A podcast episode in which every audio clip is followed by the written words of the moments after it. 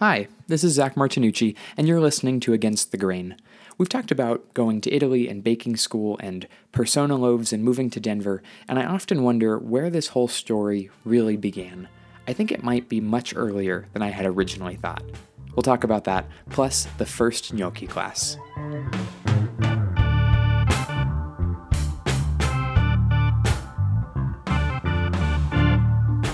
Few weeks ago, when I told you about the Persona loaves, flavored sourdough based off my friends' personalities, I said that I don't think I started baking for the baking of it, but rather as a new medium for storytelling. There are threads that run throughout my life, be they conversations I have over the course of months, or connections throughout a community where I meet one person who leads to another to another, or ideas that shape my perspective over time. I guess you could say they're the themes in my life with some kind of progression. And storytelling is, of course, one of these threads. How to best, most thoughtfully, and articulately tell a story has always been a part of what I do and what I think about. Storytelling is just one thread. Another would be my fascination with identity, with who we are, what shapes our identity, and how we express that. Let's go back a little bit because this started long before Rebel Bread. Here's a key example. A few years back, I took a class called Imaginary Italy, exploring how, kind of like Hollywood, all the representations of Italy in film, literature, popular culture often create this larger than life version of Italian culture that can't really exist. We read excerpts of the book Invisible Cities in our psychogeography lesson, how human experience shapes our perspectives of place. Invisible Cities is a postmodern Italian classic by Italo Calvino, Italy's most translated author. And there's not really a plot, but in the book, Marco Polo is telling Kublai Khan, Emperor of China, about all the cities in his empire. But he doesn't always describe what they look like, so much as how you feel or what you experience by going to them. There are 55 cities, each an imaginary place given an Italian woman's name. Zaira, the city whose history is not written down but etched into the markings on the lamp posts and buildings and benches like the lines on a hand. Zirma, a city who repeats itself in your mind so that it can begin to exist. And they go on. These aren't real places, but they of course are themes that exist in real life. One of the threads in my life is an interest in design, and so I started drawing their logos, trying to imagine what the logo for the city of Zirma would look like if it were a real place. And then when I went to Italy for my first exchange trip, I used the hashtag Invisible Cities Tour and looked for these imaginary cities in the real people and places of my travels. It's still on Instagram if you want to take a look. Now, I read and reread this book. It lived in my backpack for probably two years, and I would consult it to find parallels to and ask questions about my life experiences. I also brought this hobby to people.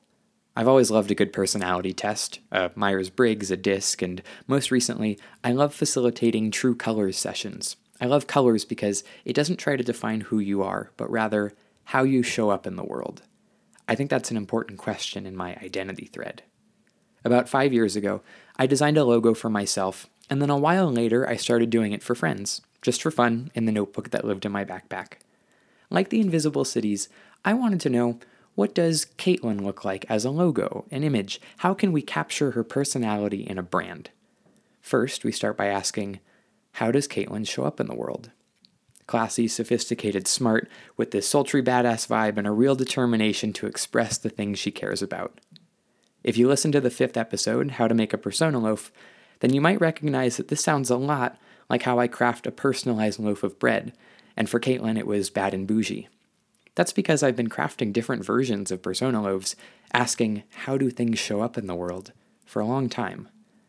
Five years ago, I would have been concerned with typeface choices and colors and spacing on a really rudimentary graphic design level.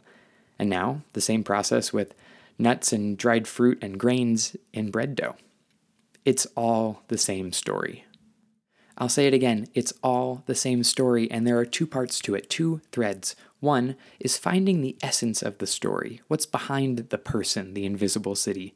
And second, figuring out the structure to best tell that story the YouTube video, the blog post, the podcast, the loaf of bread. Now, bear with me because we're going to take this one step further. There's a Jewish teaching I love that helped me make sense of all this that talks of the importance of practicing both keva and kavanah. Traditionally, this is meant to advise how you approach prayer. Keva is structure. It's the routine, the motions you take in ritual prayer, or anything really, that provides a clear and often consistent approach. Kavana is intention or essence, the thought and purpose and content put into the prayer, or again, really any activity you're doing. It doesn't mean much to just go through the motions without any intention, and it also isn't very effective to have the right intention or maybe a story to tell, but no clear way to express it. I try to approach things with equal parts keva and kavana in mind, and I think that leads to better stories. When I first heard this, I realized that keva and kavana, or structure and intention, are two of the most prominent threads that have run throughout my life, and probably in a way for all of us. As a culinary anthropologist, it was exploring Italian identity through food, which required an understanding of the intention and essence in people's stories, and then the structure to best tell those stories as a thesis, a presentation, or a here, what have you. For persona loaves and personality tests, that was always about figuring out how people show up in the world and how to express that. In high school, I loved the public artist Candy Chang's Before I Die project and I turned a hallway bulletin board into a chalkboard that read, In my lifetime, I want to, dot dot dot, and left chalk and blank spaces for people to respond. I wanted to know the essence behind my classmates' visions and dreams and passions, and needed a clear, simple medium with which they could interact a fill in the blank chalkboard. Most recently, a community bakery and bread school. Rebel Bread is part storytelling, content, intention being behind all that we do, and part structure, how to express those passions and messages through loaves of bread and thoughtful cooking classes. It's all the same story. Everyone has threads in their life, and they're not all unique, but the way you bring them together is, I think, what makes you you. I think all of the threads that make up my life identity, design, community, bread, Italy, and so on are all being woven together into the fabric of Rebel Bread. How's that for a metaphor? It shouldn't be a surprise that bread is just the most recent version of all of this, and I don't think it's going anywhere anytime soon.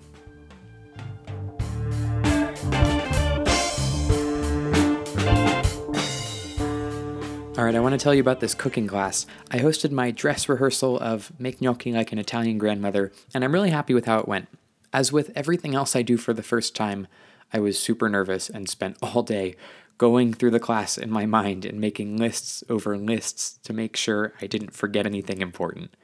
And while I wish I could have stressed a little less about it, I guess all the attention worked because I didn't forget anything, and I had planned pretty well to teach a class in this unknown space. My students or friends walked into accordion music and a cheese plate. Well, I was still setting up, to be honest, so I'm not sure how welcoming it felt, but cheese and music was the plan, and then we all sat around our workbench. I talked for a few minutes about what we'd be making tonight and my background in food and culture, a lot of the background I've told you over the last few weeks. And then my thesis for the class, the thing I argue by telling stories and cooking pasta. And for this class, it's that gnocchi are an easy, impressive, and inexpensive meal to make at home, even on a weeknight. And that last part is key because I reached out to my network of Italian grandmothers beforehand to get an idea of their relationship with gnocchi and they said that it was both a favorite dish for special occasions like Sunday family lunch, as well as just everyday weeknight dinners. One grandmother, Alessandra, mentioned that she loves celebrating Giovedì Gnocchi or Gnocchi Thursday, which turns out is kind of like the Italian version of Taco Tuesday, a weekly excuse to make some gnocchi. We made dough balls in partners, three sauces as a group, a simple tomato basil, a gorgonzola cream with toasted walnuts, and a butter and cinnamon sugar with Parmigiano cheese that came with a story about its origins in a famous Italian Jewish community.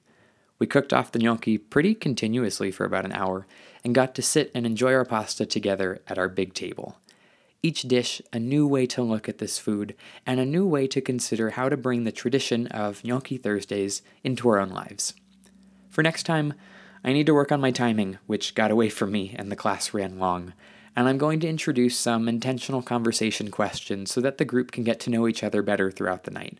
They did a really great job sparking up conversation. We talked about our favorite meals, the best things we've ever eaten, our favorite celebrity chefs, and I want to make sure I can avoid any unnecessary awkward moments at the beginning of class in the future. I'll be teaching Make Gnocchi like an Italian grandmother again this Thursday, and then two Thursdays from now, both at the River North Workshop. If you're in Denver, I would love for you to join me and or email me and let's talk about doing a private class for your friends, colleagues, family, or an event you're hosting.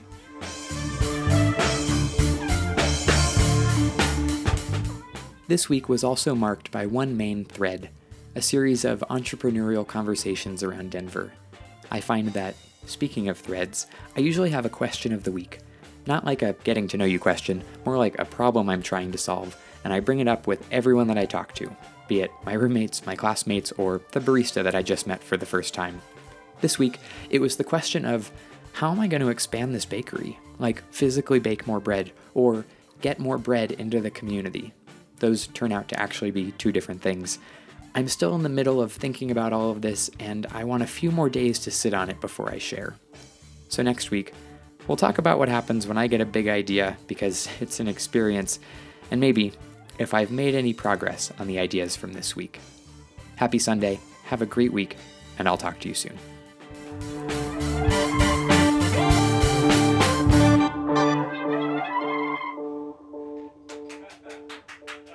This track was The Stoned 3 by Kilobot on Free Music Archive.